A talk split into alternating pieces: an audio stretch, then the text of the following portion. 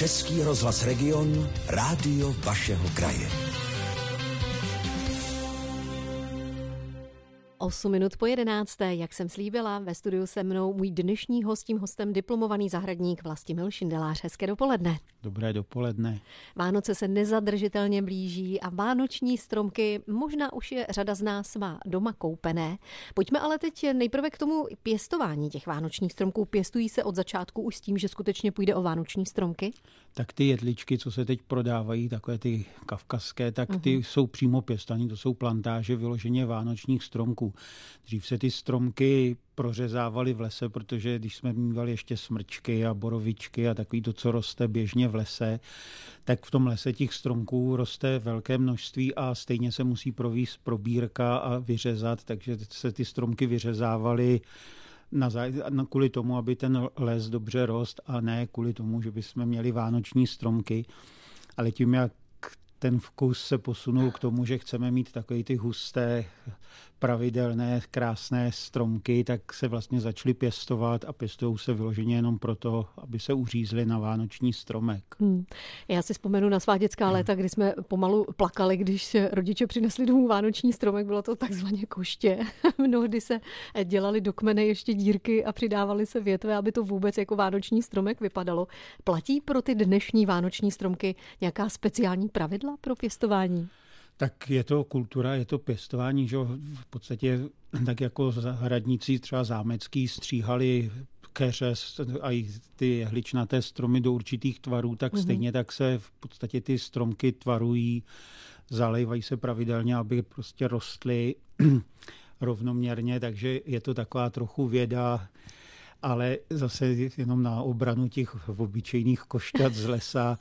Když ten stromek přineseme, tak sem tam chybí větev, ale na druhou stranu, když tam pak navěsíme ozdoby, přidáme ty zlatý třásně a řetězy, tak se spousta těch chyb jako schová.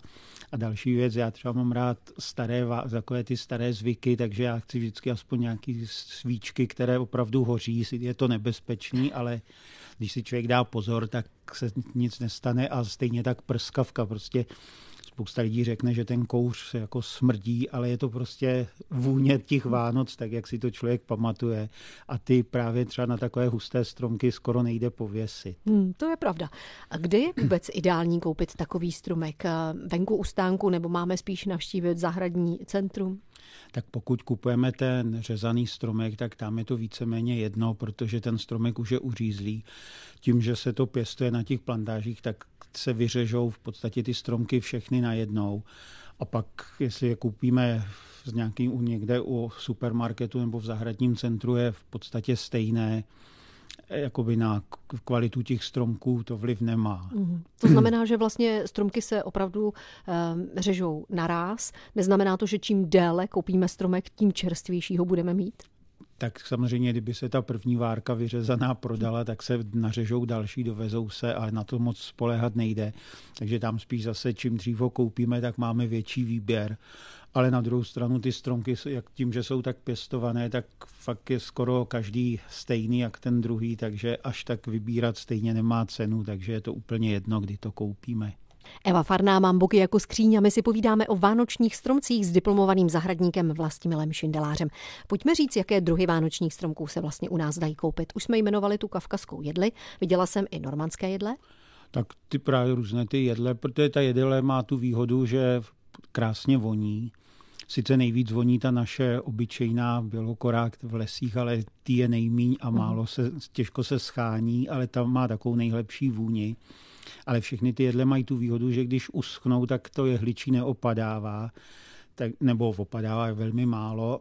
A Ten hlavně, skelet drží zkrátka. Tak a hlavně jedle proti smrku má ty jehlice zaoblené, takže i když to opadá, tak to nepíchá. Mhm. Když třeba dají se koupit že, ty stříbrné smrky, které jsou krásné, protože ten stromeček je takový ojíněný, ale obzvlášť, když pak to jo, jehličí zaschne, tak je to jako špendlíky, takže když to pak opadává z toho stromku, tak zamít nebo vysávat to je docela ne nebezpečný, ale že se člověk i popíchá, jak je to ostré.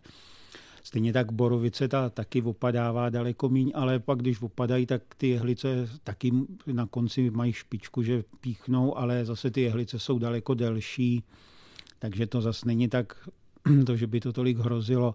No a takže kromě těch jedlí, ale to zase spíš asi na venkově se dají koupit v obyčejný smrčky nebo i ty naše borovičky. Hmm. Co bychom u těch stromků při jejich koupi měli asi nejvíc sledovat? My se vždycky díváme, jak jsou vysoké, jestli se nám vejdou do toho obýváku, jestli kolem nich ještě dokážeme projít. Pak možná sledujeme, jestli mají, jestli, jsou, jestli je rovný kmen, jestli jsou hodně ovětvené. Co bychom ještě měli sledovat? Dá se třeba i podle jehličí poznat stromek? Tak samozřejmě, pokud je ten stromek relativně čerstvě uřízlý, tak to jehličí musí být takové sitě zbarvené. A třeba u té jedle v podstatě ty jehličky musí být jako placaté. Když už se mhm. začínají kroutit a jakoby svinovat, tak je to známka toho, že ten stromek už uschnul a o to míň pak vydrží. A u toho smrku tam se to pozná snáš, protože když do něj klepneme a jak už by byl zaschlý, tak ty jehličky začnou opadávat docela masivně, takže ten už bychom si určitě nekoupili. Co bychom s tím stromkem měli udělat, když ho přineseme domů? Přeci jenom odnášíme ho v té síti. Máme ho v tom ponechat, anebo máme to eh, rozdělat, aby se ten strom takzvaně rozvinul? Tak jako když ho necháme nějaký den, třeba máme možnost na balkoně nebo v garáži, tak ho klidně v té síti můžeme nechat vyndat ho z ní až třeba den, dva před těma Vánocema, aby opravdu ty větve se zase roztáhly do šířky. Ale nejdůležitější je dát ten stromek třeba do kýble s vodou, aby v podstatě mohl nasávat tu vodu ještě. Hmm. To znamená, že když nám ofrezují ten konec, tak to už nám ale nepomůže, protože strom tak. pije tou kůrou. Tak no, ne kůrou, ale pod kůrou, pod kůrou jsou ty vodivé pletiva, která hmm. vlastně nasávají tu vodu. Takže když máme ty ofrezované stromky, tak dávat tu dřevnatou část do vody v podstatě nemá smysl. Tam je daleko účinnější třeba předtím, než si ten stromek přineseme domů, ho osprchovat, anebo ideální je, když jsou takové mlhavé dny, jako byly teďko, tak ten stromek nechat někde venku a ta mlha vlastně se sráží na těch jehličkách a ten stromek přijímá tu vodu celým tím svým povrchem takže se pořádně nacucá a pak déle vydrží. Hm. To si samozřejmě může dovolit člověk, který má rodinný dům. Lidé v paneláku ho obvykle dávají na balkón a pak už šup s ním do obýváku. Tak a na tom balkoně ještě nevýhoda, že většina balkonů je na jich, takže pokud není zatažíno a mlha, tak když na ten stromek začne svítit slunce, hmm. tak je to skoro horší, než kdyby ten stromek dali třeba i v tom paneláku do sklepa a nechali ho v tom kýbli s vodou ve sklepě a třeba, jak jsem říkal, pokropí občas ty jehličky. Vánoční song nám dozněl a my si stále povídáme o vánočních stromcích s diplomovaným zahradníkem Vlastimilem Šindelářem. Tak představa, že tedy stromek už máme doma, máme ho na balkoně a teď ho chceme dát domů. Ehm, když ho přineseme domů, měli bychom ho stále ještě nechávat v nějaké nádobě s vodou, anebo už může klidně přijít do stojanku, protože už s tím stejně nic nevylepšíme. A tak dokud je ta kůra v té vodě, tak mu to prospívá, takže než ho dáme vyloženě do toho stojánku, tak mu to prospěje, když ho necháme v nějaké té nádobě. A pak, jak jsem už říkal, záleží, jak když máme tenký stromek, že i ta kůra, celý to líková část se dostane pod vodu, tak má smysl do toho stojánku tu vodu nalejvat. Pokud už tam máme jenom to dřevo, tak už je to skoro zbytečné. Hmm. Co teplotní výkyvy? Měli bychom nějak ten stromek připravit na to, že přijde k nám do obýváku? Přeci jenom málo kdo z nás má toliko místa, aby si to mohl dovolit tak zase ty zimy už nejsou, co bývalo a teď před Vánocma je poměrně teplo, takže ten výkyv není takový, protože venku je přes den 10 stupňů a dáme mm. ho do 20 domů, takže ten výkyv není skoro žádný.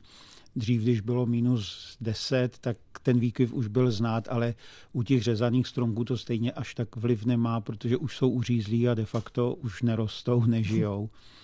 Smysl to má u těch stromků, které když si koupíme v květináči a které hlavně chceme buď si nechat v tom květináči na příští rok nebo na příští léta, anebo ho po Vánocích zasadit do zahrady, tak tam samozřejmě ty šoky jsou daleko horší, takže tam by ta aklimatizace měla trochu probíhat. Hmm.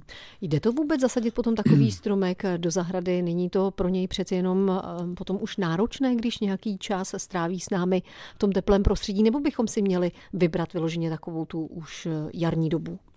tak zase teď většinou kolem Vánoc je pořád teplo a mrznout začíná až třeba v té druhé polovině ledna.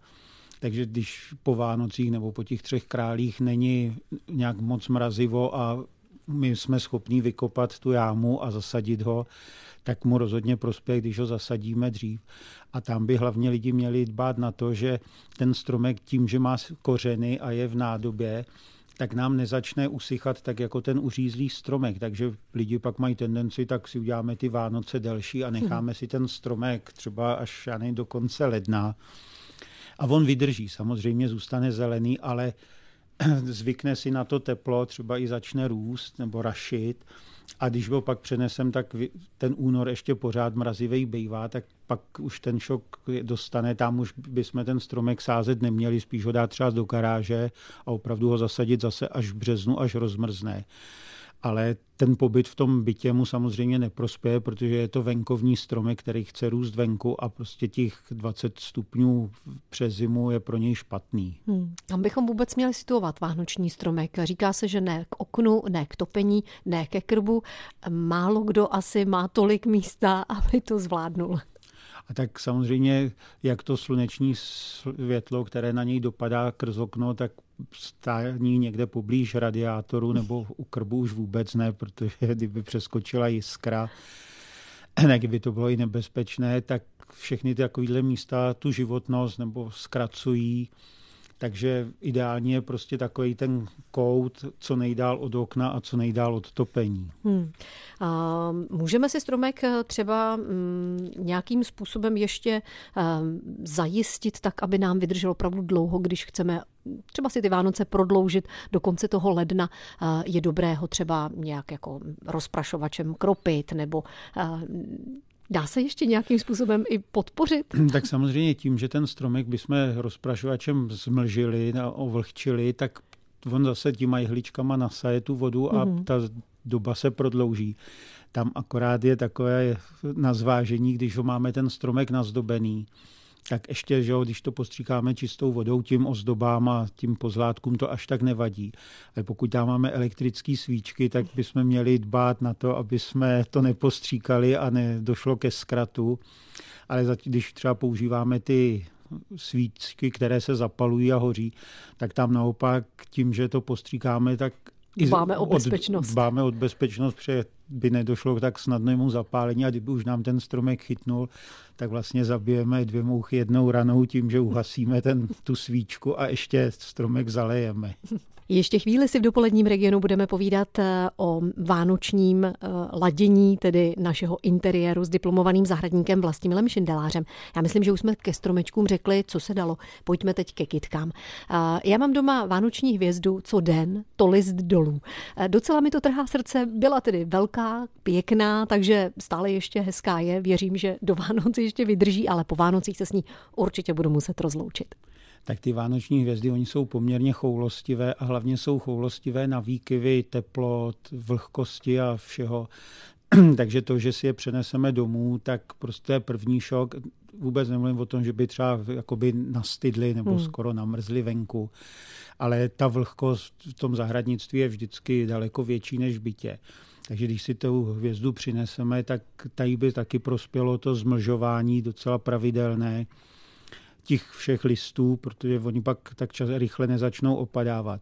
Taková malá útěcha je, že opadávají nejdřív ty zelené listy, ty červené, které to zdobí, tam zůstávají. Takže když dojde úplně k té situaci, že ty zelené nám všechny opadají, zůstanou jen ty červené, tak dá se to zachránit tím, že do toho květináče napícháme třeba větvičky té jedličky, takže ze spoda máme zeleno a nahoře ta hvězda má ty červené listeny, hmm. které vypadají krásně. Někdo volí brambořík, ten je přeci jenom, eh, není tak choulostivý, to je takový držák, dalo by se říci. Může být klidně na vánočním stole, anebo by měl být spíš na okně?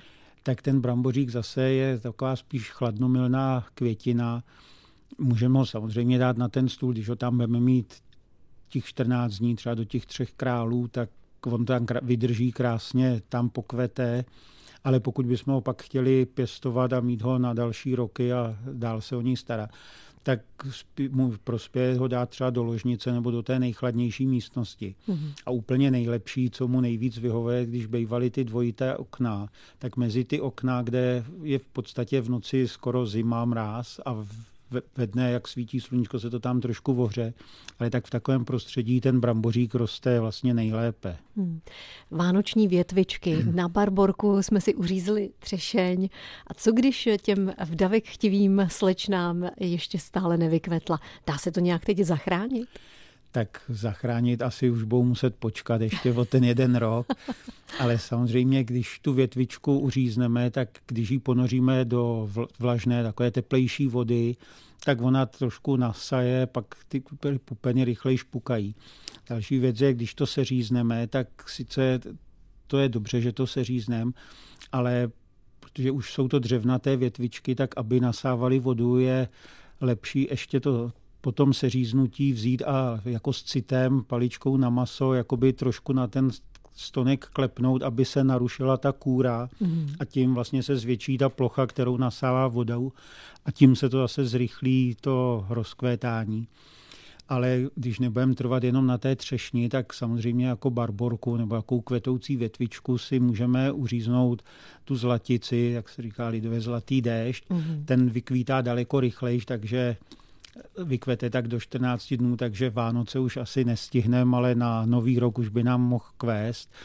Ale takový hodně opomíjený je kdoulovec, který kvete krásnými květy, má poměrně stejně velký jak ta třešeň, bílý, růžový až do takový tmavočervený. A ten je teda velmi rychlej už v této době, že když teď tu větvičku řízneme, tak je předpoklad, že do toho týdne by nám ještě vykvet. Hmm, tak já moc děkuji za rady, za tipy. Dnes jsem si povídala o vánočních stromcích a vůbec o vánočních rostlinách s diplomovaným zahradníkem Vlastimilem Šindelářem. Přeji vám nádherné Vánoce, v novém roce hodně zdraví, štěstí, spokojenosti, lásky, pracovní pohody. No a tady na vlnách regionu se budu těšit na slyšenou. Já taky. Hezké Vánoce a nashledanou.